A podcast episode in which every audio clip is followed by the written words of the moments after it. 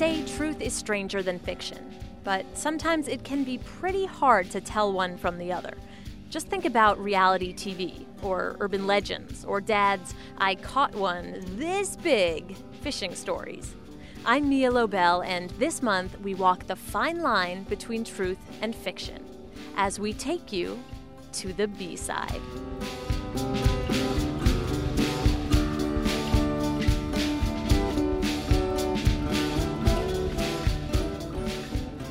MTV's Real World has made us all very aware of what happens when people stop being polite and start getting real. But there used to be a simpler time before reality TV. It was a time when Americans trusted each other and trusted strangers. Maybe not enough to marry them on live TV, but enough to get suckered into some bizarre schemes concocted by a couple of pioneering entertainers. Dave Gilson tells us more. Here's the scene the suburbs of San Francisco, sometime in the early 1960s. Two young men, one tall, one short, both dressed in dark suits and ties, walk into a neighborhood pharmacy. Excuse me, Mr. Minute. Say, what do you have uh, here in your drugstore? Do you have anything that we can use to sterilize? What do you want to sterilize? Operating equipment. I, uh, let me just say this right away. I'm not a doctor. Yeah, right. I'm going to perform an operation, or what you'd call an operation on this man. I think I read enough about the thing that I can do it. And mm. all the only I've agreed. I've agreed. the only problem is getting the stuff sterilized.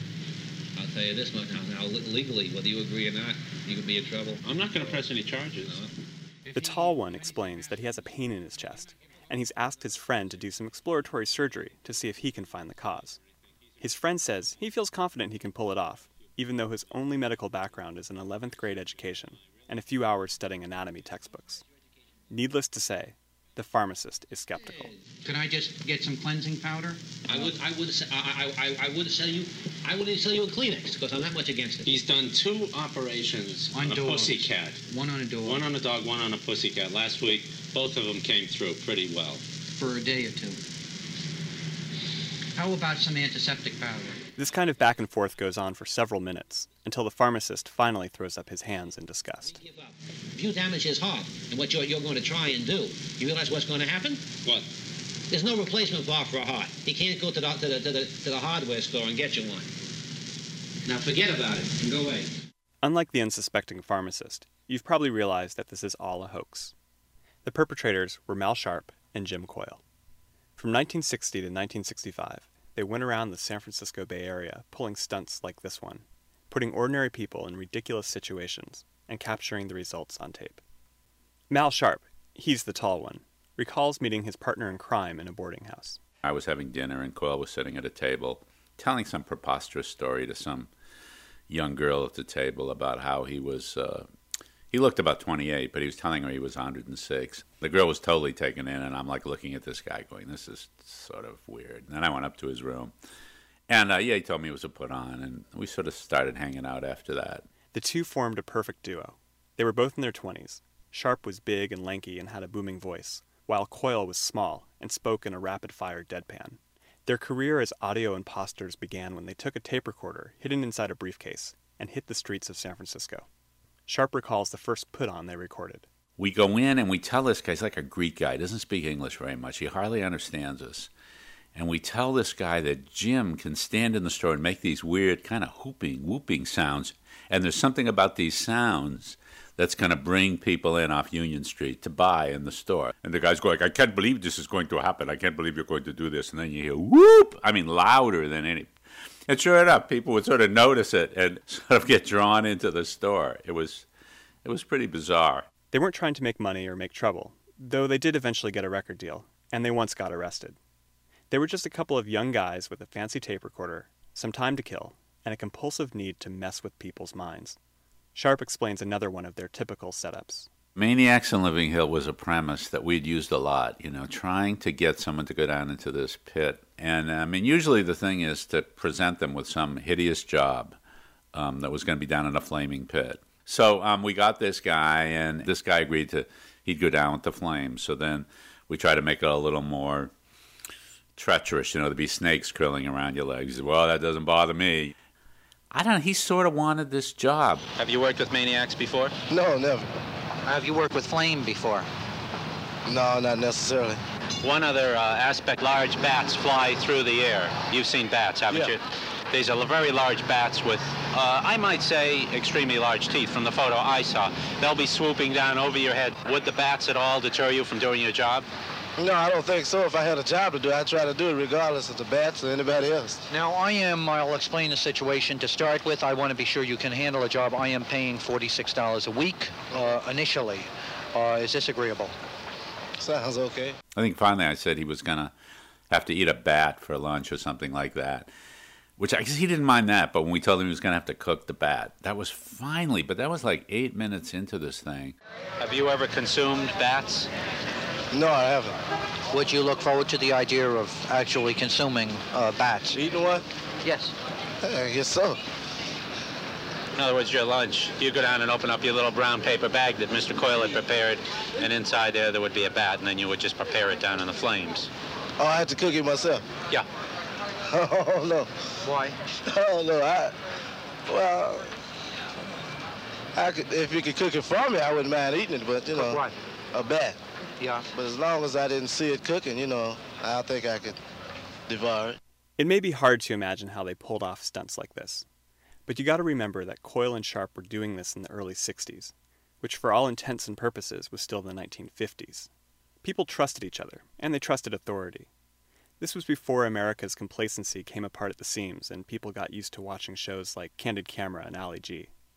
It was a more naive time, and Coyle and Sharp were perfectly adapted to take full advantage of it. We were very uh, earnest looking guys, you know, we wore suits, and we were just pretty conventional looking people. And, and, and Jim had a great gift of gab. So, and the media wasn't so present then. You know, people weren't, you know, on the bridge of going, is this a TV show? Is this a put on? And there was no reason not to believe us. I mean, we were really nice, convincing young men, you know, kind of guy you'd hire for your company.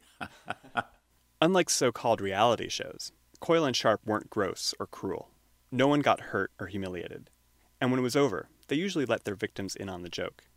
Sharp says it was surprising how well people took it. I mean, I think a lot of times people just enjoyed being taken on this improvisational ride with us. They didn't know what was going on, but there was something. I mean, it would suddenly become a reality to them. And you could see in their eyes they were really picturing being down in that pit, you know, with the bats. And, and it was a wonderful moment, you know, when we were all standing there in this imaginary uh, scene when it was all over. The fact that they had entertained all these images in their mind in a way was sort of interesting to them, I think. Coyle and Sharp split up in the late 60s. Coyle went off to England and never did radio again.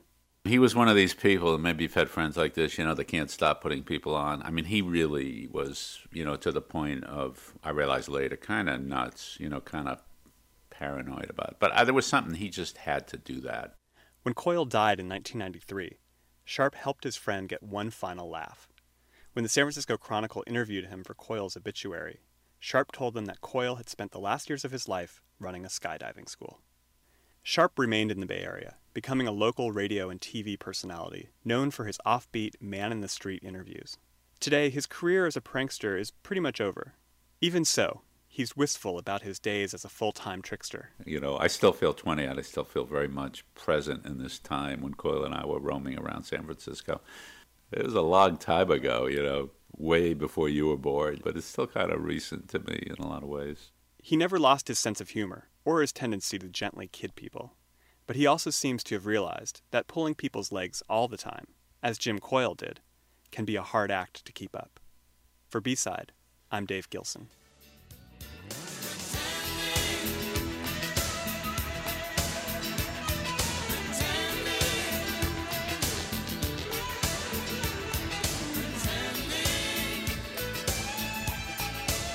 You can listen to Coyle and Sharp tracks and buy their CDs at coyleandsharp.com.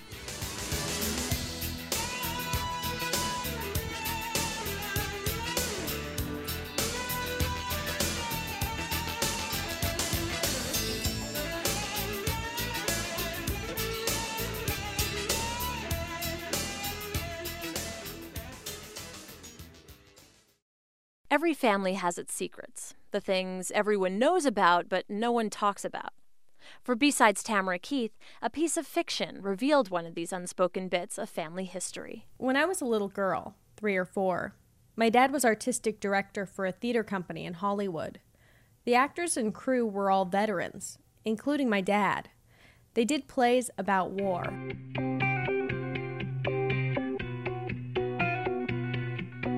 Fast forward 20 years. My dad is a high school principal. My little brother Donovan is in college, preparing to audition for his first play, and he needs a monologue.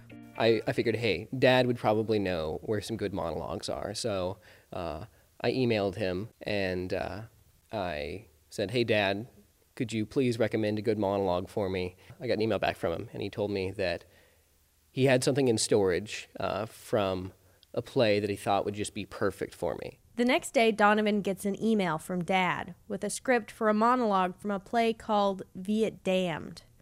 It's a dramatic battlefield scene with a soldier raging as his friend is clearly dying in front of him. I'm not going to leave you here. You're going to make it. We are going back together. Just shut up. I am not leaving you here alone. This place is crawling with gooks. You're not going to die. You, you can't die.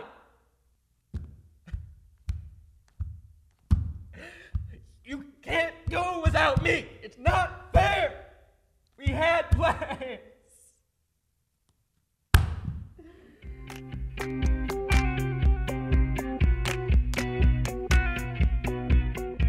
People had heard of it. I, I ran into a couple of people and they're like, yeah, oh, yeah, uh, yeah, I've heard of uh, Viet Damned. I, I think uh, I read something from that once.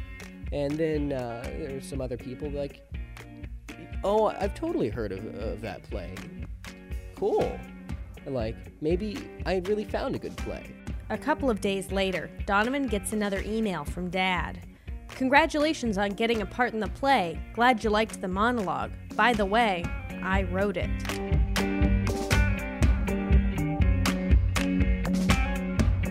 So once you realized that Dad had written it, did you think back and go, okay, what was Dad thinking? Like, what what made Dad write this piece?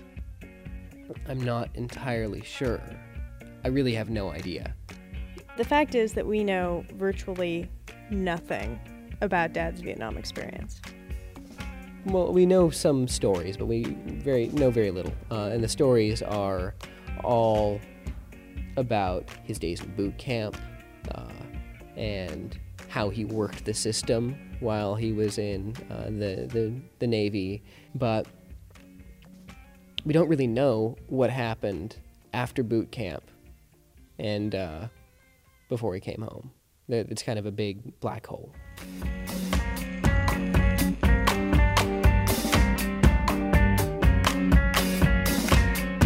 Here's what we do know Dad was about to be drafted, so he enlisted in the Navy.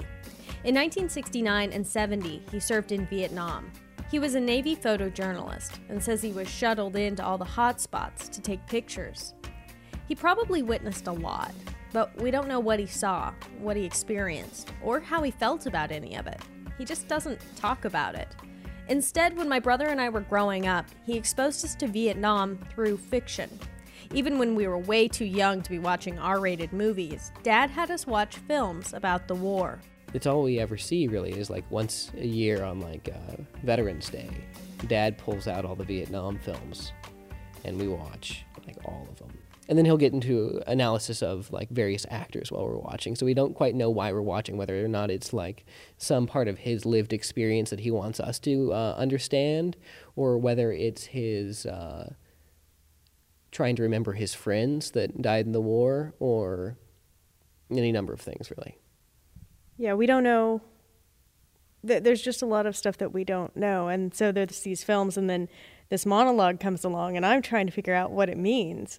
Like, what did dad go through? So I finally decide to do it, to ask dad about his Vietnam experience and why he never talks to us about it. But when I sit him down with my microphone, the questions don't come out easily. Usually, I feel like I have superpowers with this microphone. I can ask anyone anything. But with Dad on this topic, I'm awkward, shy, powerless. What Why? Well, so all through our childhood, you've had us watching these films Deer Hunter, Platoon, Apocalypse Now. Well, I don't know whether I thought that it would help you have a better idea of why your father was as different as he was, or whether it would just give you a sense of, of history. I mean, when I was growing up, uh, my dad never really talked about World War II. There were plenty of movies and so forth, but there was no real sense of, of any kind of sharing. And I don't think I really shared too much to my kids, but I did take them to the movies. What we're trying to figure out is if you were trying to tell us anything by writing this. Well, that that I'm. That's a good question. Um, I wasn't I wasn't writing it as a catharsis. I kind of did that whole piece when I went to uh, the dedication of the Vietnam Veterans Memorial 20 years ago or so. Why don't you tell your kids what your experience was? I don't think my kids ever asked. I don't think we were encouraged to. Who discouraged you? You? Oh, okay. Well, I don't know. The more we talked, the more Dad avoided my questions, and the more I wanted to shut off my recorder and never bug him about Vietnam again. So maybe those movies he showed us every Veterans Day were really just good movies. And maybe Viet Damned is totally fabricated. And even if these things do reflect my dad's experience in Vietnam, I'm not sure I need to know how much of it is real.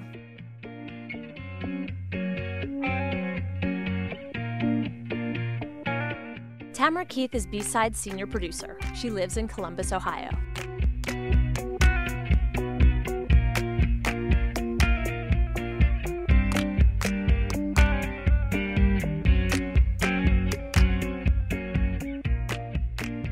You're listening to KALX 90.7 FM. Got something to say about what you've heard so far in today's show? Send us your comments, see photos of our adventures in radio, and listen to past shows online at radiobside.org. That's radio, the letter B, S I D E dot org.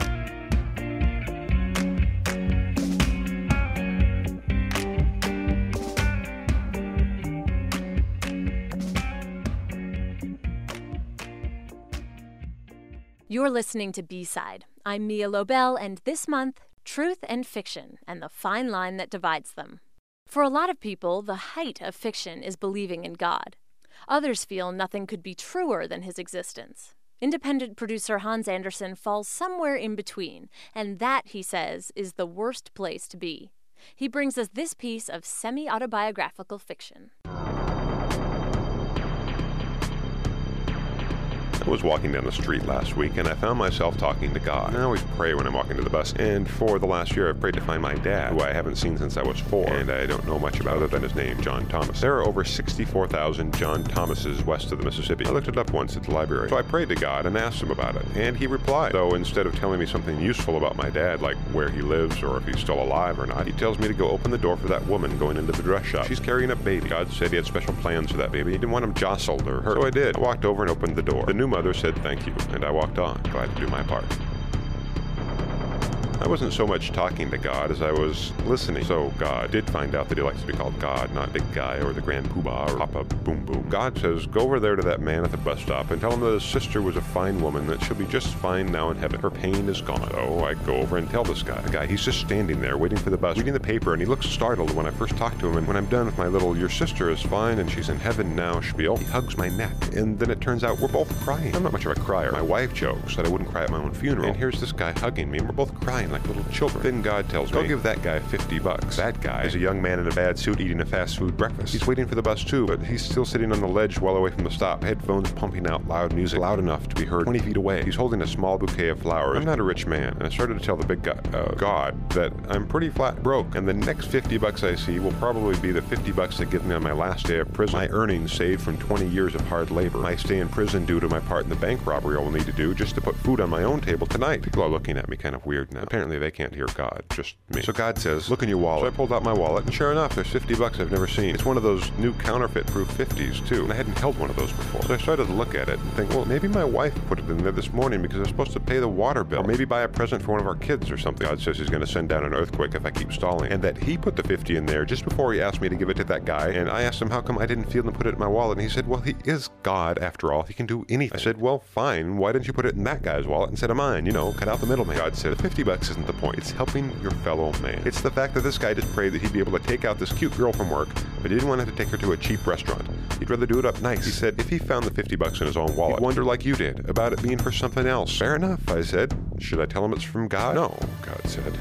Mostly I like it when people aren't sure I'm around. Why is that? I asked. Why not just come from behind the curtain and let us all have a good look at you? I'm sure people would be pretty happy to know for sure you exist. Maybe people would stop doing all that bad stuff. No, said God, they wouldn't. Most of the bad stuff is already done by religious people anyway. Yeah, I said to God as I walked over to give the guy God's $50. You're probably right. Looking back, it's kind of surprising I said that. I mean, God, by definition, is always right. And I said, yeah, you're probably right. Sheesh, what an idiot. Anyway, I gave the guy with the flowers 50 bucks and told him to have a nice date, and he just stood there gawking at me. I smiled and turned away. I guess God probably wanted those two together, the guy and his date. Maybe their children will be important, or maybe it's their children's children. Maybe I just helped make the next great man, or maybe not. I wonder if anyone ever gave Adolf Hitler's dad money for a date. Wish he could have that money back. By now, I'm having a good time, and I was trying to think up ways to ask God about my dad, because I've been trying to find him for over a decade now, but it's been rather hopeless. My pastor says God specializes in hopeless situations. Just as I worked up enough nerve to ask him about it, God cuts in and tells me I shouldn't go to work today, since I wasn't really keen on work either, never am, and thinking I've got the best excuse in the world. Um, boss, God doesn't want me to go to work today. He's using me to further his work in the world. I reluctantly agree. Sure, why not? I don't get to talk to God every day. Well, actually, I do talk to God every day. I just never heard a reply. So the next thing I know, God tells me to hop in the nearest car, which happens to be a 1979 AMC Gremlin, hand-painted purple with big green flowers on top, and I asked him if he doesn't mind I jacked a nicer car. He told me, sure, why not? There's a Hummer the next block over, and it's running, and the doors are unlocked while the woman is using it is upstairs in her apartment getting her cell phone. I scurry over, and there she blows. Basic white, the Jeep truck model H2. Not bad. I hop in and take off. It wasn't until then that my conscience starts to get the best of me, and I ask God, say, don't you disapprove of stealing? Yes, he says. As a matter of fact, I do. Then he says, take a right at the next light. So I did. Then I ask him back, I say, well, if you disapprove, take the on-ramp here, he interrupts. I say, if you disapprove, then why did you just tell me to do it? I was afraid he was going to say, I was testing you. You flunk. Ha ha ha ha. See you in hell. But he didn't. He said, take the Johnson exit, go into the underpass, hang a right at the Hummer dealership, keep your speed down. There's a cop next to the Dunkin' Donuts after the light. So I did all that. But I was wondering about the stealing thing, and God was silent. It was kind of uncomfortable. I mean, what do you say to God to break the silence? Am I going to chit-chat with him? How's the weather? Fine, I control it. How's your day? Fine, I control it. Am I going to waste God's time? Is it possible to waste God's time? Have I been wasting his time all these years with those silly, stupid little prayers asking for stuff? Does time even apply to God? I was so worried about what to say, I didn't say anything. At least I could have asked him about the time thing. That would have been interesting to know. Just when I'm about to say, uh, God, what do I do now? I had just pulled into the Hummer dealership. God pipes up and says, Go in and give the keys to the kid in the red jacket. Just hand it to him and walk away. This Hummer was stolen from the lot last week, and you just returned it. I bet they'll be happy to see it. And God said, Yep, that kid will get a $3,000 reward for finding it. God's pretty cool. But I wondered to myself, it would have been easier just to stuff $3,000 in that kid's wallet. I forgot God can read my thoughts, though, and he said, if he came home with $3,000 in his wallet and a story to back it up, what do you think his mom would do? Good point. So now I'm hoping it. And I'm in the industrial part of town. No cabs, no sidewalks, no coffee shops, no stolen cars to return. So I said to God, now what? Oh, God said, just hang on for a while. What are you in a hurry for? I don't know. I said, it's kind of fun. He said, the next thing I do won't be so much fun. I asked him what the next thing is. He said, well, there's going to be a mugging coming up and you got to stop it. I said, what? Why don't you stop it? Make the mugger choke on his gum. Have him trip on the sidewalk and bang his chin so hard he passes out. God said, because then you won't get credit for being a hero and you won't get on the evening news. I said, not being a hero today sounds fine to me, and I'm not quite good looking enough to be on TV. And then I felt a sense of uneasiness, and so I asked God if I was going to get hurt, you know, stabbed or something. He said, probably, but not to worry about it. I wouldn't die. I told him I didn't really want to do it, and he said I should anyway, and I said, no, I don't think I will. You can't make me. And then the next thing I know, this lady comes running around the corner and runs right into me. We both fall over really hard, and I hit my head on the pavement, and I'm bleeding from my scalp, and my head hurts really bad, and I'm dizzy, and I can't quite put together what just happened. I remember the time in the fourth grade when I got hit full in the face by a soccer ball and bleeding through the nose, and all over the school nurse kept saying, oh dear, oh dear. And I was dizzy, and the room was spinning. I could hear the woman who ran over me screaming and yelling and fighting with someone. So I rolled over and found her and the mugger fighting for her purse. And I said to her, Let him have it already, would you? It's much easier. She ignored me and continued to fight for her purse, so I bit the guy in the leg. It was all I could think to do. He yelled, grabbed his shin, lost his grip on the purse, and then looked at me. I was still on the ground, within kicking distance. I was looking up at him, too. I wasn't biting him anymore, and I was trying to figure out a way to get out of there before he started kicking me in the face. I'm pretty sure I can't afford to get beat up again. Another roughing up, and I'll be promoted to CEO of the Ugly Club. So I rolled over to get out of the way. When I was out of kicking range, I stood up and began to run, and that's when I was shot. The bullet went right by my heart, but missed every internal organ in my body. I bled for a long time, and really well, too. Better than the time I was at the playground with the soccer ball. Usually, when I give blood at the Red Cross, the nurses comment that I bleed quickly. I can fill up one of those pint bags in just a couple minutes, and that pleases them for some reason. And that thought came into my mind as I looked down at my bloody shirt. I could feel the blood running down into my underwear. I hadn't expected the blood in the underwear thing. It's kind of weird. Of course, I've never really expected to be shot either. So I'm in the hospital for about a week. The docs just want to keep an eye on me. I'm doing fine. Every time a doctor comes in, he says the bullet entered my body in one direction, took a left turn just before my spine, then a right turn just after that, and it's really a miracle. One of them said they're going to dedicate a semester to it at Johns Hopkins in the spring. My wife visited me the second day, and she told me some guy captured the whole thing on videotape. He was recording the neighborhood to show his family in some other town. He was trying to allay their fears by showing them that the place he lived in was actually very safe and nice and they needn't worry anymore. Well, the tape makes national news and 2020 did a story on. So they asked my wife for some photos of me, something to show while they're talking about me, including some of when I was a kid. On the tape, you can see me unwittingly saving the woman and then being shot in the back as I ran away. It's interesting because when I got shot, I just kind of crumpled and fell where I was, dropped like a beanbag chair. It didn't look so bad, just kind of like I decided to stop running and lay down where I was. That's kind of what happened, I guess. On the sixth day in the hospital, I got a visit from my wife who said she had someone she wanted me to meet. I'd had enough media and reporters in the room that day, and I told her I just wanted to sleep. But she insisted because this man had come a long way. He lives in West Virginia, and when he saw the news, he flew in with his wife and kids to see me. And so in comes this man who looks just like me in 30 years and walks up and says, Hans. And look at him. And without even thinking, it came out so naturally. I said, Dad? And we hugged. Thanks, God, I owe you one. But next time, can't you just email me his address? Hans Anderson is a Montana transplant living in Corpus Christi, Texas, with his wife and six children. Hans is working on a straight to audio book. That is, a book that will only be published in audio form.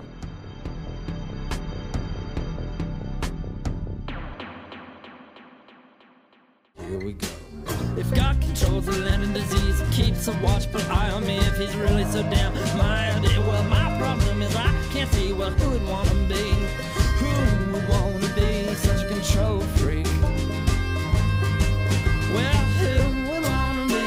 Who would want to be such a control freak?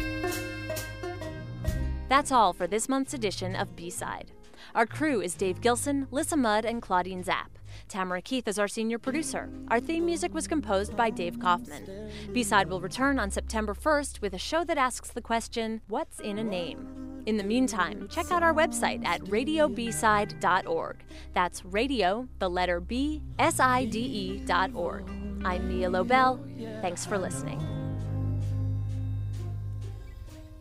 What good curves can you throw?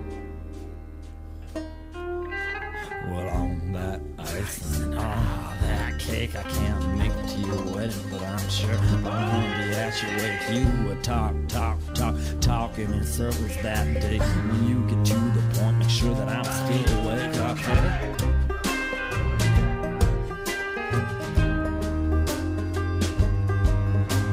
I went to bed and didn't see why every day turns out to be a little bit more like Cosby. And yeah,